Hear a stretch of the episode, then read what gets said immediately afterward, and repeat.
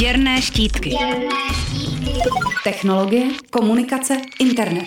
Technologie, komunikace, internet.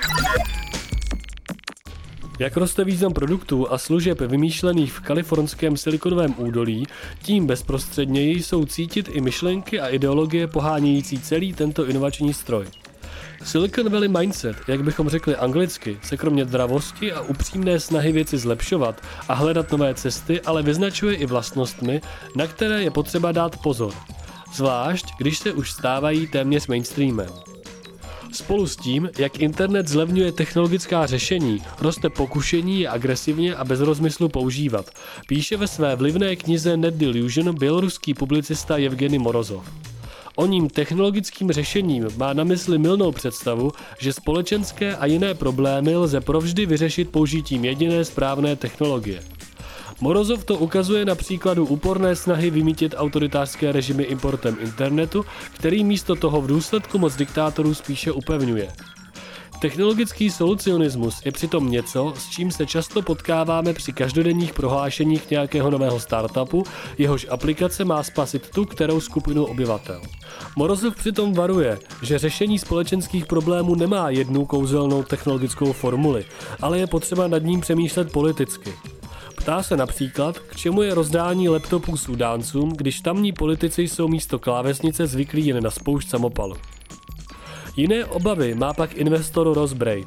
Ten ve svém textu Nekontrolovaná arogance Silicon Valley poukazuje na jinou zajímavou věc.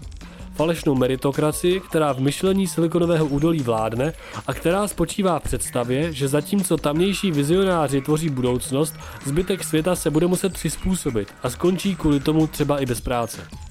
Investor tak nastoluje legitimní otázku. Je opravdu prospěšné, že se tak velké bohatství koncentruje v rukách tak malého množství lidí?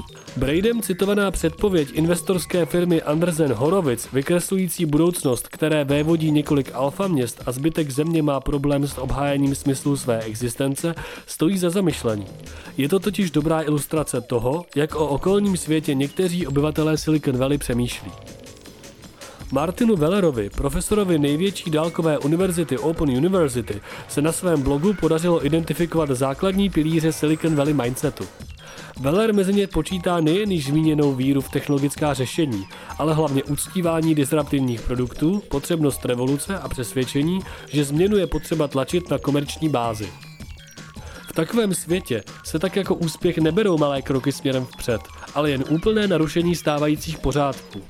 Podnikatelé v Silicon Valley podle Villera netvoří, alespoň ne ve svých hlavách, užitečné a prospěšné nástroje, ale věci, které mají od základů zatřást svými obory. A možná bychom je měli občas mírnit, protože není všechno zlato, co je disruptivní.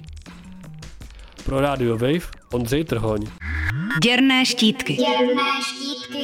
Technologie, komunikace, internet. Na rádiu Wave.